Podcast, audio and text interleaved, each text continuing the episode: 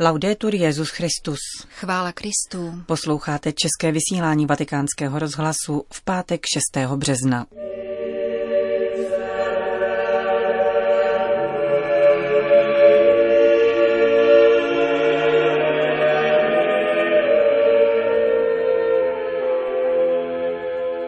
Světový den migrantů se zaměří na vnitřní uprchlíky. Kvůli koronaviru byla uzavřena bazilika narození páně v Betlémě. Nejsem žádný vrchní biskup, říká nový předseda Německé biskupské konference Georg Betzing v rozhovoru, který uslyšíte na závěr našeho dnešního pořadu, kterým provázejí Johana Bromková a Jana Gruberová.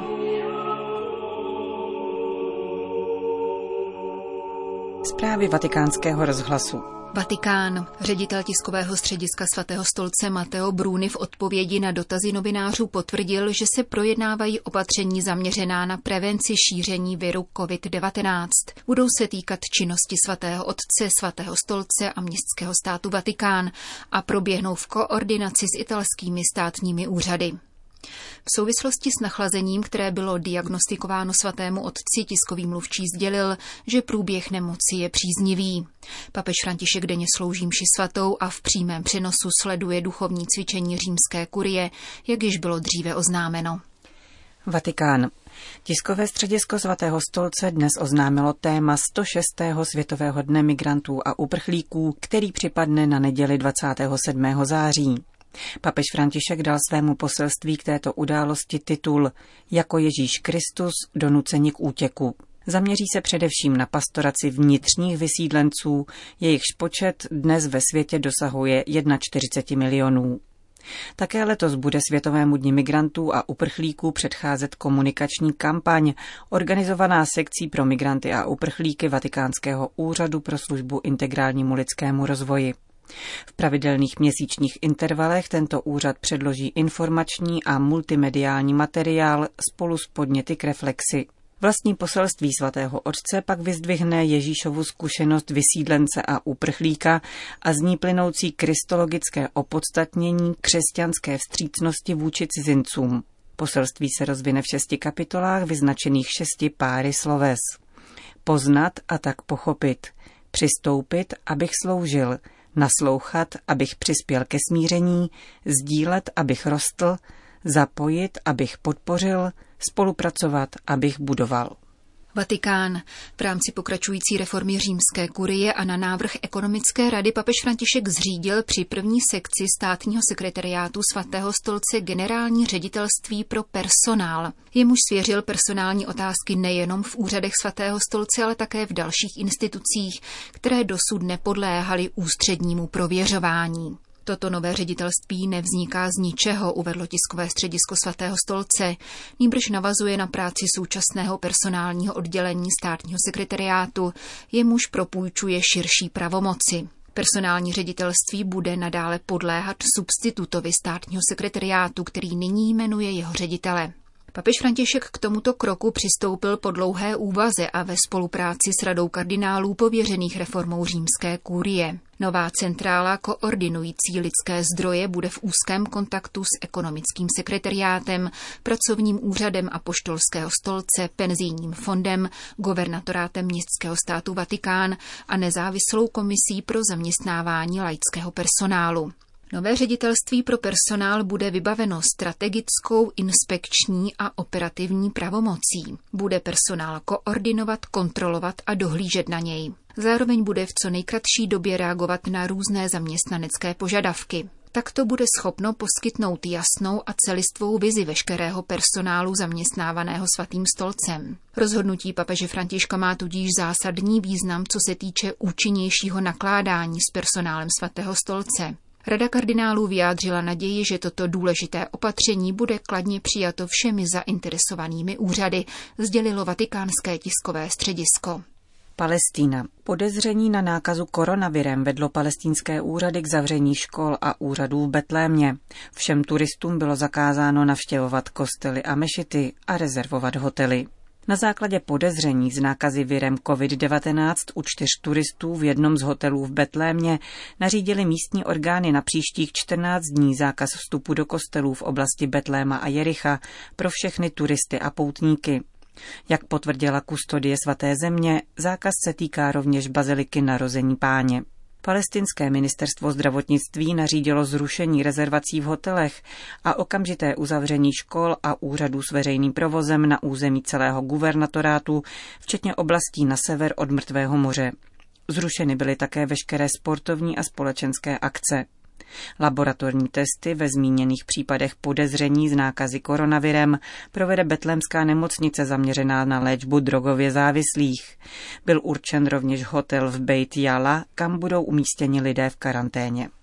Kanada. Kanadská vláda stahuje finanční příspěvek z veřejných zdrojů těm hospicům, které nesouhlasí s prováděním eutanázie ve svých strukturách. V praxi to znamená, že mnoho těchto zařízení bude zlikvidováno. Na místo rozvíjení kultury péče se řítíme směrem ke smrti na požádání, píší kanadští biskupové. První obětí nových směrnic bude hospic Irene Thomas Wlendner na předměstí Vancouveru, který eutanázii rozhodně odmítá. Je to zejména otázka peněz. Eutanázie je levnější než podpora a rozvíjení paliativní péče, uvedla Nancy McKay, zakladatelka a ředitelka instituce, poté co dostala zprávu, že od příštího roku nedostane státní příspěvek. Ve stejné situaci se ocitly všechny hospice, do posud z 50% financované státem, které provádění eutanázie odmítly. Ministr zdravotnictví uvedl, že díky těmto opatřením bude eutanázie plně dostupná. V opačném případě by totiž mohl někdo obvinovat vládu z porušování lidských práv. Zákon o eutanázii byl v Kanadě přijat v roce 2016 a od té doby se takzvaná kultura smrti stále více rozmáhá. V této chvíli, jak píší kanadští biskupové, země směřuje k otevření nové kapitoly smrti na přání. V souladu s navrhovanými předpisy by byl každý nevyléčitelně nemocný nebo nesvéprávný člověk kandidátem pro eutanázii. Kdyby všichni Kanaďané měli přístup k profesionální paliativní péči, dožadovalo by se smrtonosné injekce méně lidí. Na místo rozvíjení kultury péče se řítíme směrem ke smrti na požádání, zdůrazňují biskupové a varují před dramatickými důsledky těchto rozhodnutí. Jordánsko. Iráčané přicházející do Jordánska nemají status uprchlíků, dostávají pouze azyl. Vzhledem k tomu nemají právo na práci, vzdělání a lékařskou péči. Kdyby je církev nepodporovala, nedostali by pomoc od nikud, říká italský misionář pracující v hlavním městě země Amánu. Otec Mario Cronioli zdůraznil, že z Iráku stále přichází mnoho běženců. Utíkají před válkou a pronásledováním ze strany tzv. islámského státu. Zpravidla mají v úmyslu odjet do Austrálie a Jordánsko považují za transitní zemi. Iráčané jsou krásný národ, nezaslouží si, aby jejich země byla bitevním polem. Tady v Amánu zažíváme důsledky tamní situace. Přichází k nám mnoho uprchlíků z Iráku, ale nejen odtud, také Syřanů je mnoho. Jordánci je přijímají velmi velkoryse. Obyvatelům Iráku nemůžeme nic vyčítat, utíkají z bitevního pole a my bychom nejspíš na jejich místě udělali to též. Snažíme se jim pomáhat již nejméně pět let. Situace je nelehká. Mnoho iráckých rodin bylo přijato v našich farnostech a následně se stěhují do domů v chudších čtvrtích. Církev je nicméně nepřestává podporovat prostřednictvím různých programů i tehdy, když už nepotřebují nejnutnější pomoc. Italský misionář vypráví, že církev zorganizovala pro děti neformální školu a pro mladé lidi otevřela specializované kurzy, aby mohli získat větší ekonomickou autonomii.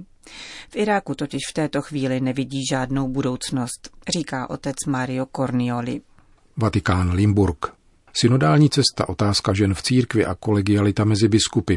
To jsou pouze některá témata, o kterých v exkluzivním rozhovoru pro německou redakci vatikánského rozhlasu hovoří nový předseda Německé biskupské konference Georg Betzing. Hned na začátku jste zmínil, že nepocitujete přílišnou afinitu k římské kurii a že nehovoříte italsky. Jak tedy zde v Římě chcete předkládat některá složitá témata, jako je ku příkladu synodální cesta? Äh, Komunikace a propojení samozřejmě musí existovat a je naprosto důležité. V Německu jsme součástí světové církve a k tomu samozřejmě patří hovory s římskými úřady i svatým otcem. V Římě se ale nemluví jen italsky, ale také jinými světovými jazyky, kde se mohou dobře zapojit. To za prvé. A za druhé se určitě nikdy nestane, že by třeba výsledky synodální cesty tlumočil pouze jediný člověk. Představuji si, že půjde o návštěvu celé skupiny, která bude vést rozhovory, aby se poukázalo na celou šíři tohoto procesu. To v komunikaci považuji za mnohem přiměřenější. Chtěl byste položit velký důraz na ženy v církvi. Řekl jste, že ženy musí být posíleny ve vedoucích pozicích. Máte tu již nějaké konkrétní plány a jak si to představujete? Jsem skutečně přesvědčen o tom, že otázka žen v církvi je rozhodující otázkou budoucnosti. Zde v Německu vnímáme, že mnohé ženy odcházejí a nebo se jednoduše necítí doceněny a že žijeme ve společenském kontextu, ve kterém je rovnoprávnost pohlaví zcela běžná. Máme tu ještě mnoho práce, než se vůbec nastolí otázka ženy a svátostného úřadu. Biskupská konference si na jarním plenárním zasedání v roce 2013 stanovila plán na posílení žen v řídících pozicích. V tomto ohledu se již mnohé stalo, jak skrze osobní podporu, tak pomocí strukturálních opatření. Sám to prožívám v Limburské diecézi, kde mezi tím máme několik žen na úrovni vedení. Mohu jen říci, že je to pro mne velký zisk, protože tak dochází ke kulturní proměně, a to i ve věcném rámci. Myslím, že tu ještě hodně můžeme růst a zlepšovat se, což beze všeho můžeme vykonat.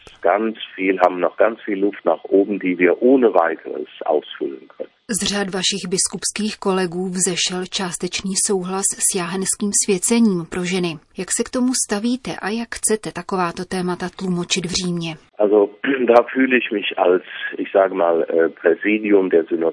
V tomto ohledu se cítím ve službě předsednictva synodálního zhromáždění a jsem opravdu vázán tím, k jakým rozhodnutím se zde dospěje. Práce s tímto obsahem právě začíná. Věřím, že synodální fórum, věnované službám a úřadům žen v církvi, se dotkne otázky svátostného úřadu.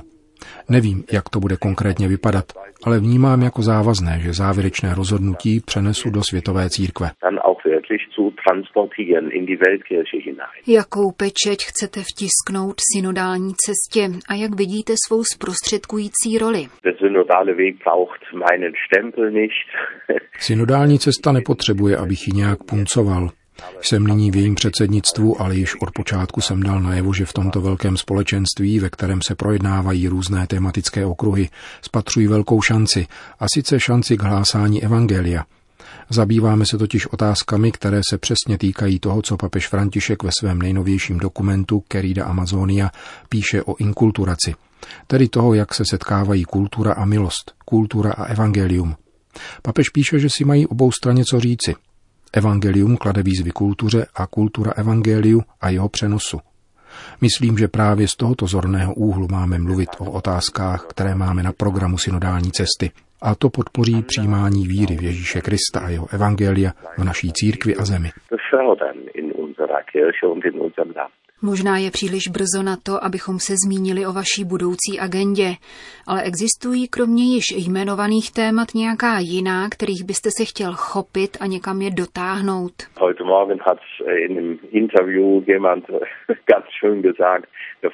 Dnes ráno řekl kdo si velice pěkně v nějakém rozhovoru, že předseda biskupské konference je jako třídní zástupce. A to je přiléhavé. Znamená to, že mám pocit, že bych si neměl budovat přílišnou agendu, nýbrž naslouchat tomu, co mý spolubratři na základě pastorační situace a problematiky v naší zemi považují za nezbytné. Pak je to třeba společně vypracovat. Možná bych spíše mohl jmenovat jednu rovinu. Úroveň biskupské konference, jakou známe a vidíme v Německu, považuji za velmi dobrou. Přistoupili jsme k tomu, abychom se svazem německých diecézí potvrdili společné cíle a naplánovali projekty. To ale musí přejít v konkrétní společný život.